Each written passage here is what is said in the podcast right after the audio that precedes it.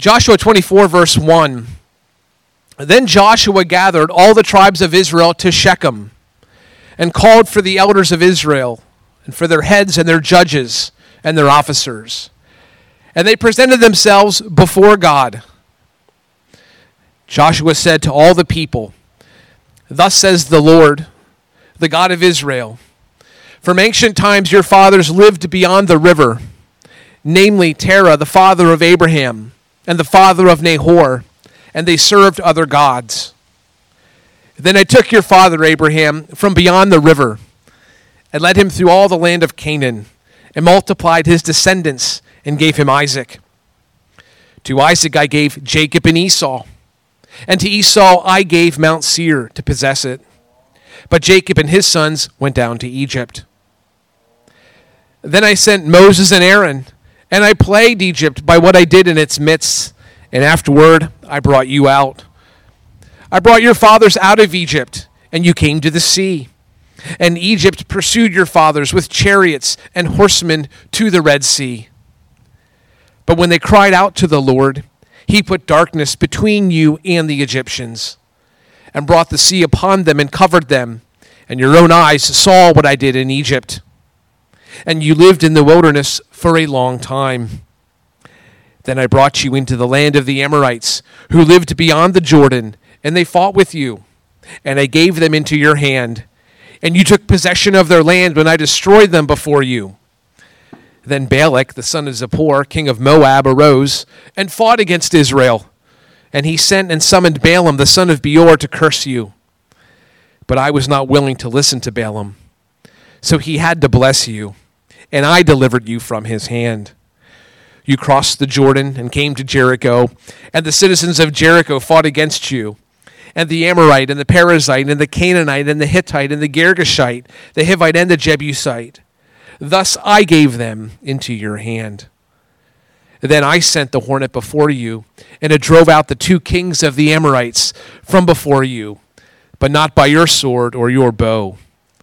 I gave you a land on which you had not labored, and cities which you had not built, and you have lived in them. You were eating of vineyards and olive groves which you did not plant. Now, therefore, fear the Lord and serve him in sincerity and truth, and put away the gods which your fathers served beyond the river and in Egypt, and serve the Lord. If it is disagreeable in your sight to serve the Lord, choose for yourselves today whom you will serve. Whether the gods which your fathers served, which were beyond the river, or the gods of the Amorites in whose land you are living but as for me and my house, we will serve the Lord. You may be seated.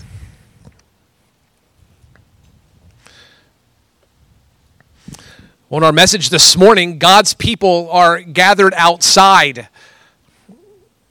Through a spokesman, God is calling them to, to give them a charge, a final charge. And For decades, you sense this. God had been caring for God's people. He's delivering them, providing for them, protecting them. Yet in the land in which they would dwell, sin would hang over them. It's kind of like a sap that oozes, seeking to cling to every passing heart. These are the people of God. They have a faith in God. But for years following that faith, they carried their own gods. You see, idolatry doesn't simply dissolve on its own. Idolatry doesn't magically disappear from one's life.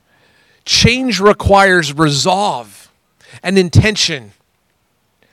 God's people lived, dare I say, God's people live with divided hearts at times perhaps ignorant, maybe at times self deluded, thinking that because they walk in the sun, they do not walk in the wilderness. But God wants to help. He wants to help them and He wants to help us. To those under a tree in a town called Shechem, God wanted to help. And to those under the trees in a place called Hovander, God wants to help. The message for them is the message for us today. God speaks. It's a message from Joshua chapter 24. The message is quite simple serve the Lord. Now, we're going to set out to answer three questions about that simple statement.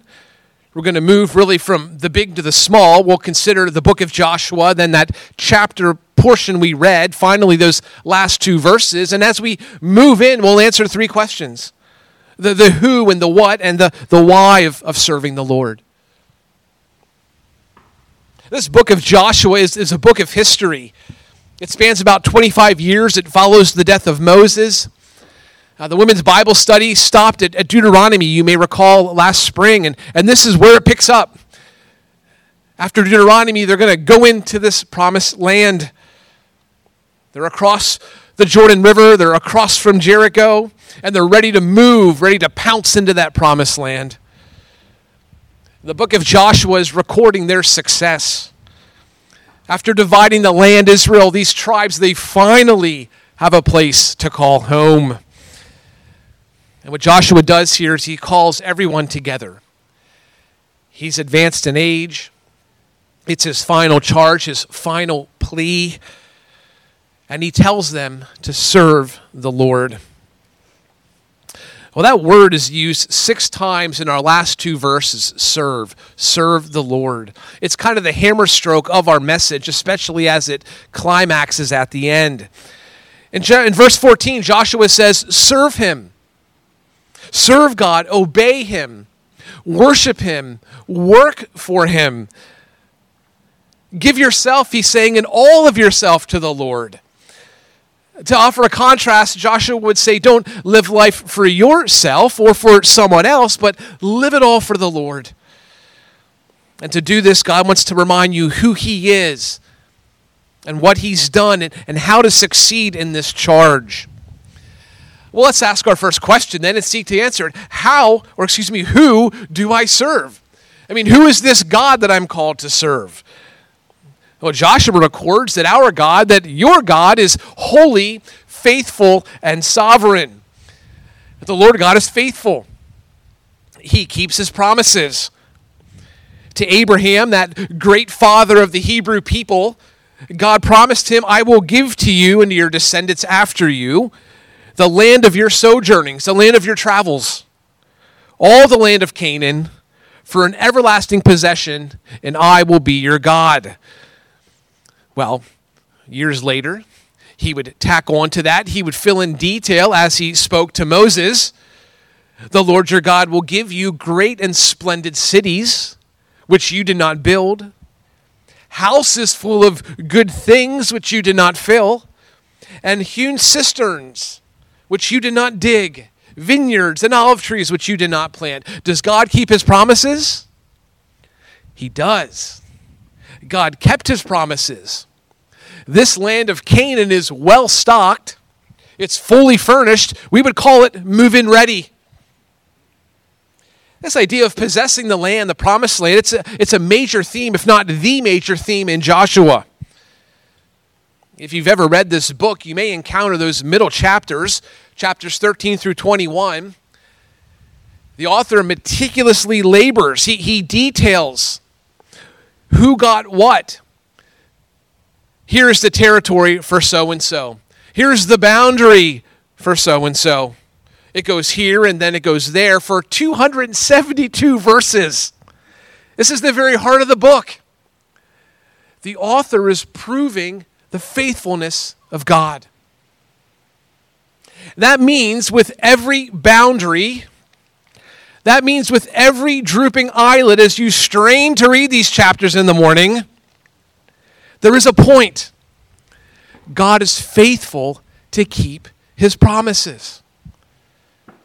In chapter 21, verse 45, not one of the good promises which God had made the house of Israel failed all came to pass.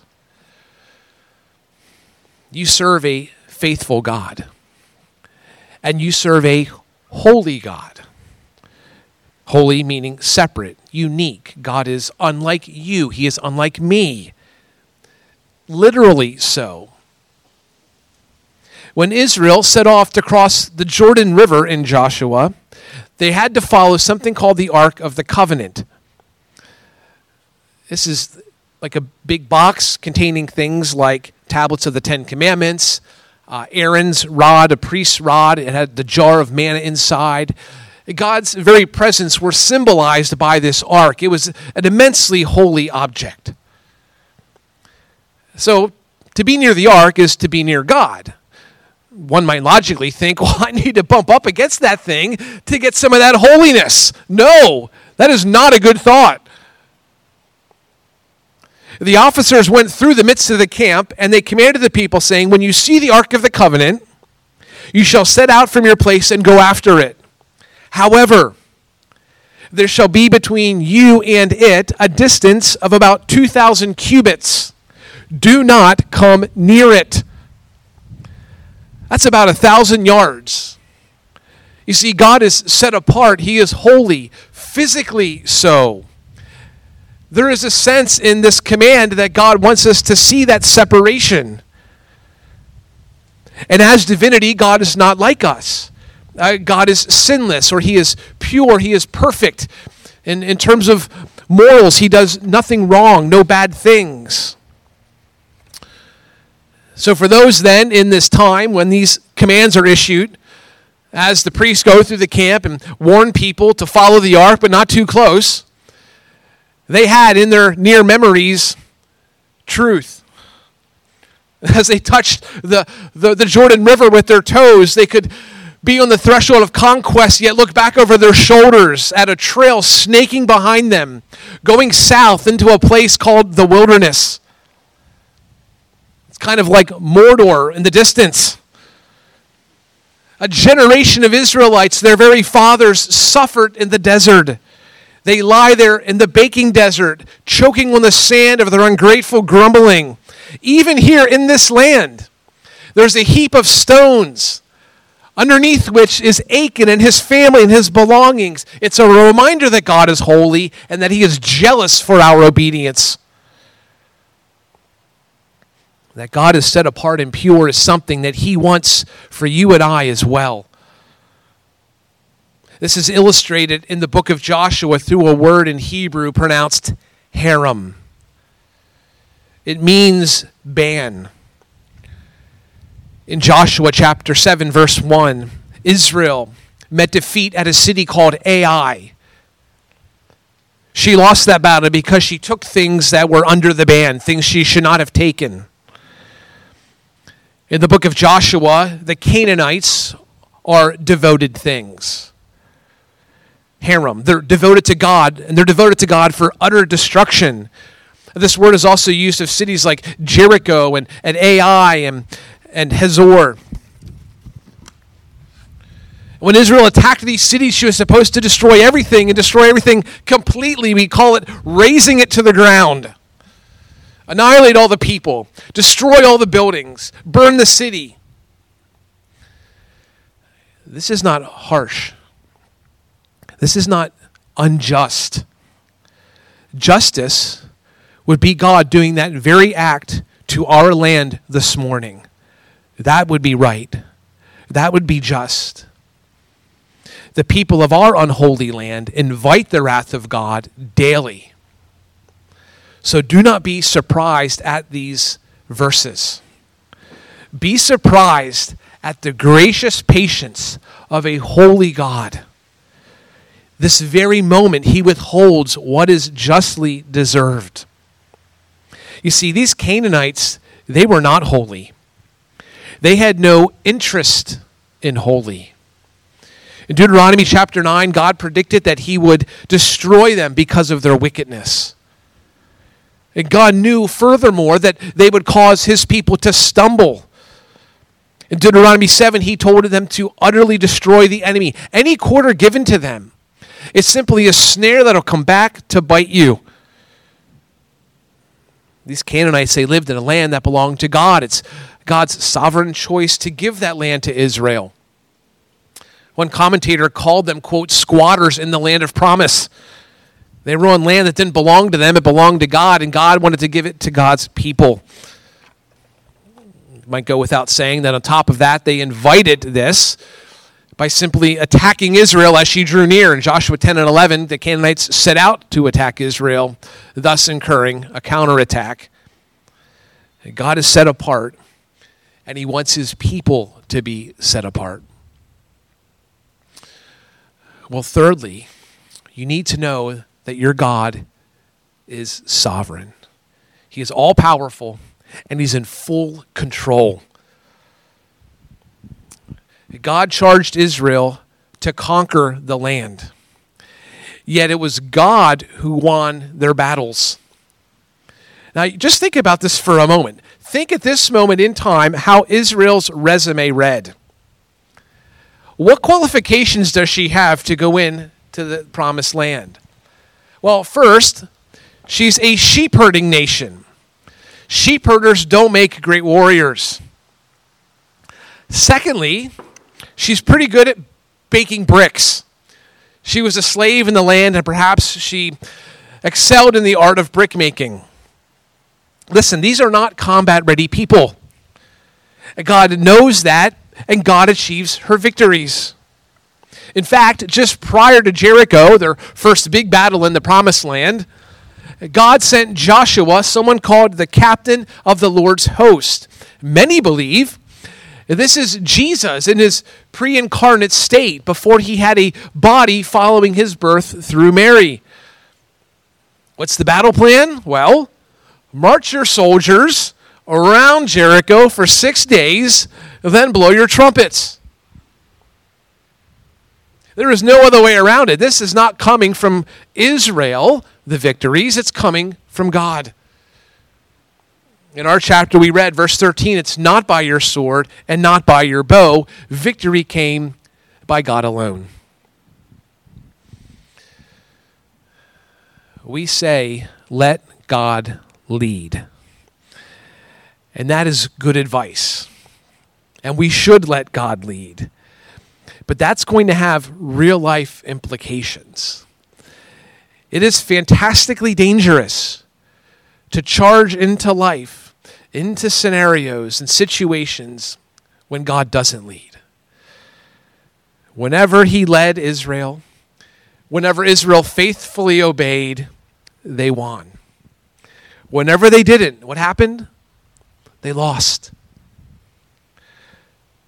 So, who is this God that we should serve. He is a God who is holy, sovereign, and faithful. So I want to ask you this morning do you know this God? Not simply do you know about him, do you know facts about God? Do you pray a prayer and do you understand the implications of that prayer? No, we're going further than that. We're saying this morning, do you have a relationship with God? a relationship through Jesus Christ, through faith in Christ. You see, many people don't know the Lord, they know about Him. This is going to be true both inside the church and outside the church. So, to serve the Lord, we must know the Lord, know the Lord your God. Well, secondly, we'll ask another question about serving the Lord. Why should I serve? Why should I serve? Well, now we're going to draw closer to our passage and we'll see the answer to this in 13 verses leading up to it. Verse 1 set the scene for the verses at hand. God's people gathered at a place called Shechem. Abraham first stopped there after entering the promised land. He built an altar to the Lord there. Now Joshua, advanced in age, gathers God's people at Shechem for his final charge. And what he does is he reviews really Genesis through Numbers, and he does it in about 13 verses. Pretty good stuff. And he wants Israel to remember. That's why he's doing this. That's the reason for the review. Remember where you came from. Remember what God did. God brought your father Abraham out of Mesopotamia and into Canaan. And then of three people of Abraham, Nahor and Haran, God saved one. He chose Abraham. He says, I took your father Abraham from beyond the river. That's the Euphrates River. If someone today introduced themselves to you and said, Hey, I'm from Paris or I'm from Italy, that's a pretty cool place to be from. We might be impressed. But that's not what Joshua is saying here. To be from beyond the river, beyond the Euphrates, that's the land of the pagans. It is an unholy place. It's the land of false worship. And what Joshua does in saying that is that God takes these pagan people, namely a pagan man, a man who worshiped other gods, God went to where he was and rescued him out of deep evil and redeemed him. Joshua is saying, don't forget your origin. Don't forget where you, be- you began. Don't forget where you came from. And he reminds the people that God then gave Abraham Isaac, and God gave Isaac Jacob. And he might say that because those things should never have happened. Both of their mothers, the wives there, they, neither Sarah nor Rebecca, they were able to conceive. It's a reminder that God is working even through these impossible circumstances.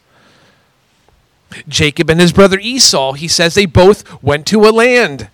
Esau gets a mountain, Jacob gets Egypt. Esau gets Mount Seir, a beautiful mountain in the land nearby. Jacob gets what will be scorn, servitude, slavery. This is not your best life now. What in the world is God doing? I thought it's all supposed to be rosy now that we are in the grace of God. God grew his people through suffering. But he didn't leave them there. He used Moses and Aaron to deliver them up from slavery. And if you're following along in the text, something very interesting happens in verse 5. So far in this final charge, Joshua had been speaking about ancestors. We might call them fathers of the faith, men in the distant past. But now he switches and he begins to speak to you. He begins to speak in a very direct way to the people. Then I sent Moses and Aaron, and I plagued Egypt by what I did in its midst. And afterward I brought you out I brought your fathers out of Egypt, and you came to the sea. Now, how cool would that be? To be of this generation, probably a child, very young during the Exodus, to witness the mercy of God in the wilderness, a frightening mercy, and to be the generation now entering the promised land. His audience, in some ways, bore eyewitness to the power of God through all of those events. They're firsthand witnesses to the redemptive grace of God. The Lord God, through Joshua, also reminds the people of a man named Balaam. Remember Balaam? He was the quote prophet for hire in the Old Testament. Balak was the king of Moab he hired Balaam to come and curse Israel three different times on three different mountains. He offered three different sacrifices. He was ushering Balaam around from here to there, up and down and up and down. And what did he have to show for it? Nothing. That's a lot of hiking for nothing. God intervened, and not only did he prevent Balaam from cursing Israel, he moved him to bless Israel instead. God blessed his people when others sought to harm them. And that brings us then to the record of this book, up to what Joshua has recorded in the early chapters the Amorite and the Perizzite, the Canaanite, the Hittite, the Girgashite, the Hivite, the Jebusite. Thus I gave them into your hand. Joshua has reviewed almost in text message size, Abraham in Chaldea, all the way through Israel in the promised land. But what's going to be the temptation for his audience? I've heard all this before, Joshua. I know these Bible stories. Joshua, you're old. You're preaching like they preached back in 1400 BC. It's the 1300s now, Joshua. We need a young guy, someone who can repackage this, give us something cool, edgy. Joshua, make it dope. Joshua gave them what they needed to hear because they needed to remember. You need to hear what you already know because you need to remember. You see, you and I need God's word. We need stories we already know or think we know. In hearing them again is, is how we changed. God's power is in God's word. This is how we become Christ like. So, why then serve God? Why recount this old news? Because of what God did for you. In 13 verses, 15 times, God is active on behalf of his people. What does he say? He says, I took, I delivered, I destroyed. I brought three different times. I gave, he says it five times. I sent two times. I sent Moses. I sent the hornet. I plagued Egypt by what I did in its midst. Why should I serve the Lord God? Because of what he's done for you. Like Israel, he chose you from humble beginnings. You and I were not born as worshipers of God. Like Israel, God redeemed you. He gave you a good gift. He gives you good gifts. And like Israel, He's protected you and He's preserved you. He's personally plotted right alongside you through the varied wildernesses of this life. So, how then does one respond to this God? How do we respond to who God is and, and what God has done? Now, therefore, fear the Lord and serve him in sincerity and truth. And put away the gods which your fathers served beyond the river and in Egypt, and serve the Lord. If it is disagreeable in your sight to serve the Lord, choose for yourselves today whom you will serve whether the gods which your fathers served, which were beyond the river, or the gods of the Amorites in whose land you are living. But as for me and my house, we will serve the Lord. We call this practical theology. This is the truth of the Bible applied very practically to our lives.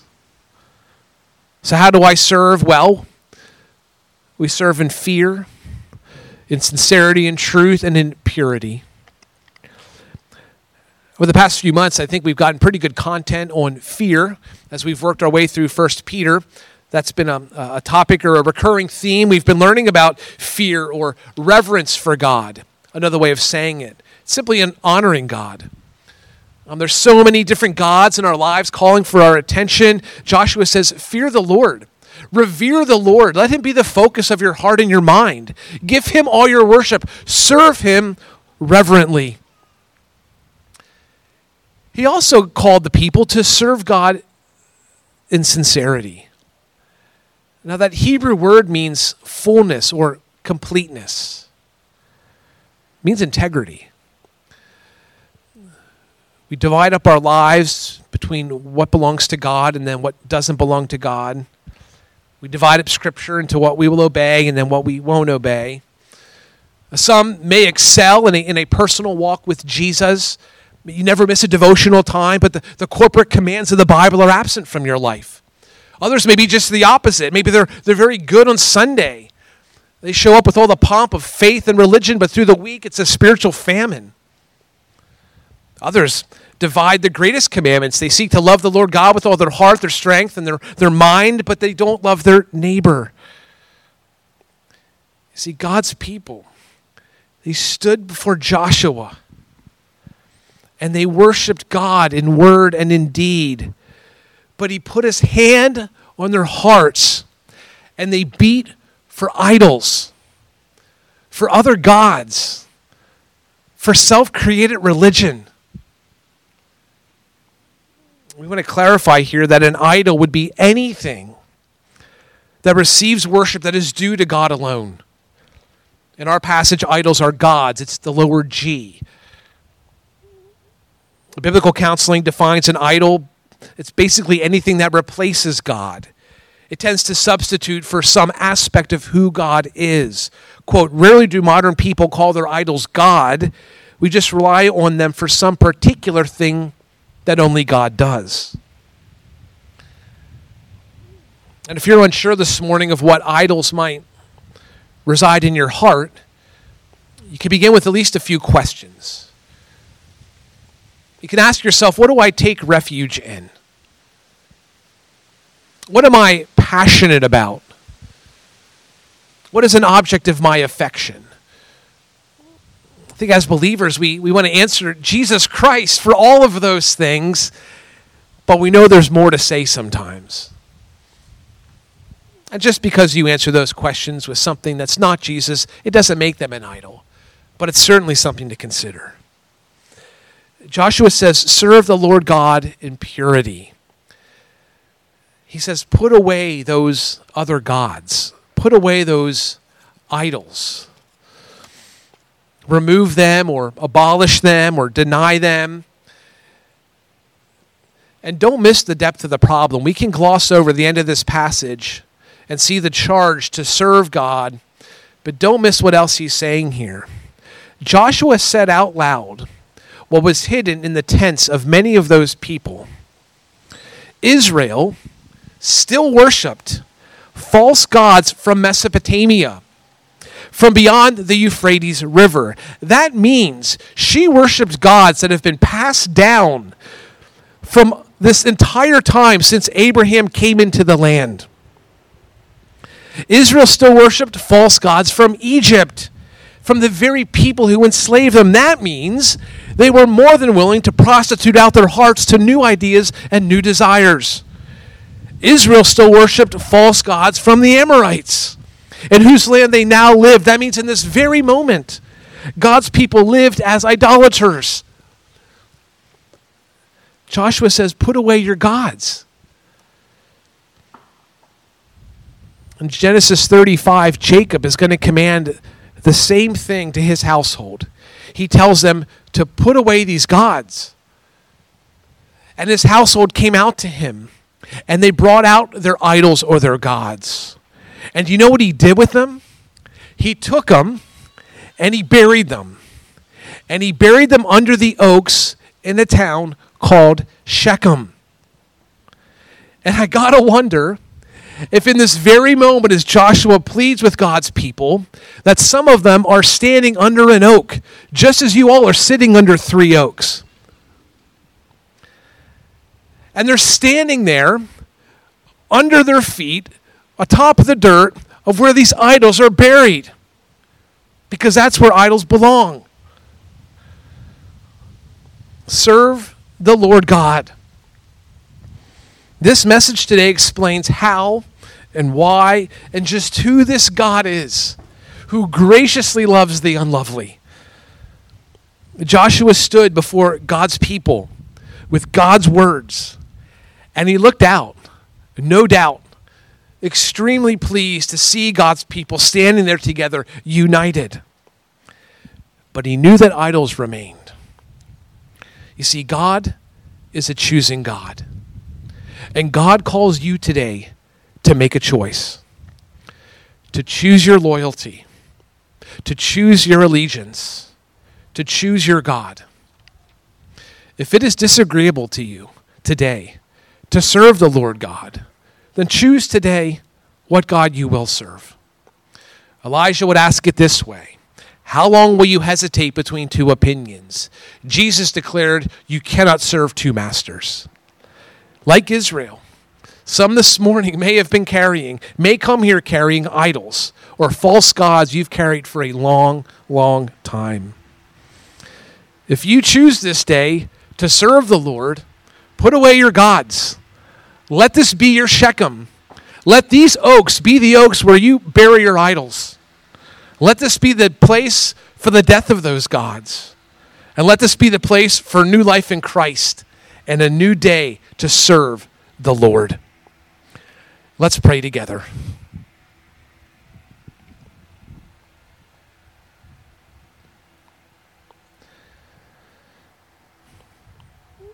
Heavenly Father, your words and your prophet Joshua are weighty words. And I pray in the quiet of the moment here that we would examine our hearts in light of your words. I pray your Holy Spirit would work in us to confess, to repent of any gods that we've brought here today, for any gods that we carry in the caverns of our heart. I pray you do that work in us. As we take a moment during our time of prayer, I invite each of you to pray and talk to the Lord about gods that you've carried, that you may have carried with you today.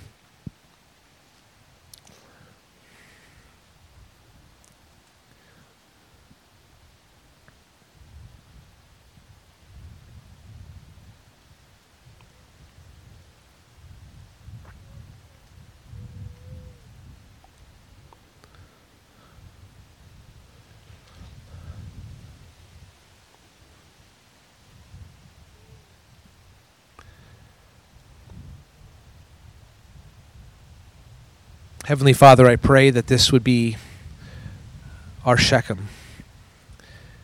If there be gods in our lives that we are carrying about, I pray that you would give us a grace to bury them today, right here with these oaks. I pray, Father, for the sanctification of your people, that you would build us up, that you would give us grace, that you would give us joy. I pray that your Holy Spirit would testify to our salvation, not only in convicting us of sin, but assuring us of grace and forgiveness and your unstoppable love. Oh, Father, we love you when we pray these things in Jesus' name. Amen.